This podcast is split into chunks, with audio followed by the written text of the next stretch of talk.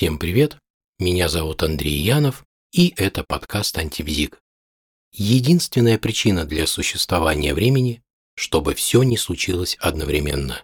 Альберт Эйнштейн. Все знают, что с годами, чем старше человек, тем быстрее течет время. Ну а если есть такие слушатели, кто этого не знает в силу своего юного возраста, наверняка слышали, что время в детстве течет медленно. Порой день длится так долго, что кажется нескончаемым. В юности время ускоряется. В зрелом возрасте оно уже бежит, а в старости летит с огромной скоростью. Но у всех ли это так в равной степени? И можно ли время немножко замедлить, затормозить, приостановить? И от чего зависит наше восприятие времени? Создатель первой российской физиологической научной школы Иван Михайлович Сеченов в свое время пришел к заключению, что восприятие времени может возникать на основе слуховых, зрительных, тактильных, мышечных и иных ощущений. Другими словами, нет специфического анализатора времени, а в основе восприятия времени лежит системная деятельность мозга. С этой точки зрения мы можем сказать, что восприятие времени во многом субъективно. Любопытно, что в ряде исследований было показано, что слух и зрение совершенно по-разному влияют на восприятие времени. Так нейрофизиолог Александр Лурия говорил о приоритете слуха, так как человек значительно более точно может оценить продолжительность звука, чем продолжительность визуального стимула. Нейрофизиолог Риота Канаи доказал, что нарушения в работе зон мозга, которые отвечают за слух, приводит к неверному восприятию длительности как звуковых, так и визуальных стимулов. А нарушения в зонах, которые связаны с обработкой визуальных стимулов, приводит к ошибочному восприятию длительности только визуальных стимулов, но не слуховых. На восприятие времени влияет и новизна стимула. Так был проведен очень интересный эксперимент, в котором испытуемым показывали изображения, которые делились на две группы те, что они видели ранее, и те, что видели впервые. Все изображения демонстрировались на экране одно и то же время, но испытуемые отметили, что незнакомые изображения демонстрировались значительно дольше. Так нейробиолог Дэвид Иглман говорит о том, что с возрастом мир начинает восприниматься иначе, чем в детстве. Со временем он перестает быть для нас полным открытий. Наш опыт влияет на восприятие времени. Экспериментально было доказано, что постоянное восприятие одного и того же стимула приводит к субъективному восприятию его как более непродолжительного.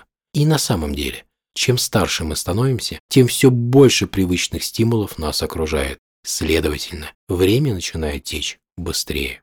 Любопытный эксперимент был проведен в Карлтонском университете. Испытуемым показывали изображения леса и города, как бы погружая их в атмосферу, Затем их вывезли на реальную прогулку в лес, а потом и в городскую среду. Выяснилось, что на природе люди более расслаблены и время течет медленнее. Это справедливо как для части эксперимента с изображениями, так и для реальной прогулки, что опять же свидетельствует о влиянии опыта на субъективное восприятие времени.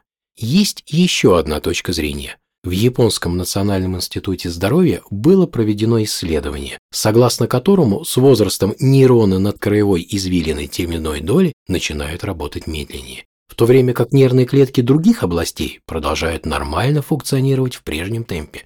И одновременно с этим меняется восприятие времени. Поэтому с этой точки зрения изменение восприятия времени зависит от возраста. Но давайте обратимся к субъективному опыту – может быть, мы сами как-то можем повлиять на наше восприятие времени? Я думаю, что каждый согласится с тем, что время на хорошей вечеринке в приятной компании пролетает мгновенно. Вспоминаете? Было у вас такое? А вот время на пути к стоматологу тянется жутко долго. Согласитесь, что время за увлекательной игрой пролетает очень быстро, а вот время, которое вынужденно надо провести с неприятным человеком, тянется очень долго. Есть у вас такой опыт? Вспоминаете? Эйнштейн прекрасно сказал, когда сидишь рядом с хорошенькой девушкой, час кажется минутой, а когда сядешь на горячую сковородку, то минута кажется часом. Лучше и не скажешь. Это же подтверждает и еще один эксперимент, в котором было показано, что если человек, с которым мы общаемся, испытывает сильные эмоции, причем неважно какие, мы склонны переоценивать продолжительность проведенного с ним времени. Выходит, что наши эмоции влияют на восприятие времени. Кстати, в детстве мы испытываем куда больше эмоций, чем во взрослой жизни. Возможно, поэтому нам и кажется, что в детстве время течет медленнее. Любопытно, что когда мы говорим о восприятии времени, мы всегда оцениваем прошлый промежуток времени. У нас в голове как бы прокручивается фильм из кадров, и в каждом кадре определенное событие, которое мы запомнили. А что мы запоминаем лучше всего? То, что эмоционально нагружено, то, что произвело на нас сильное впечатление. И вот если таких впечатлений в жизни много, то и в прокручиваемом фильме будет куда больше кадров. Следовательно, фильм будет длиннее. А если он длиннее, то и время субъективно будет восприниматься как более продолжительное. Конечно, было проведено множество исследований. Наука не стоит на месте. Постоянно появляются новые исследования и новые точки зрения. В настоящее время существует несколько теорий, объясняющих механизм восприятия времени. Но, увы, ни одна из них пока не получила должного признания. Но что мы имеем в итоге? Можно ли замедлить время? Субъективно – да, можно. Для этого жизнь должна быть разнообразной, интересной и насыщенной новыми событиями. Вот представляете бутылку, внутри которой камни. Как вы думаете, если ее наклонить, в каком случае камни выпадут из нее быстрее, когда их там мало и они большие, или когда их много, но они маленькие?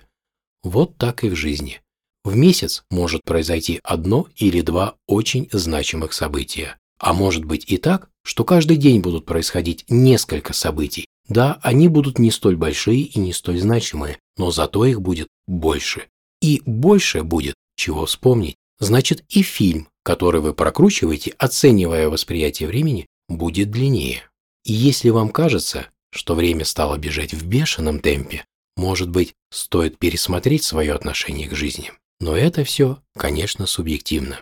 Вот на этом и есть желание и завершить это повествование. Я желаю всем много ярких, позитивных и значимых событий в жизни. Всем всего хорошего, всем пока.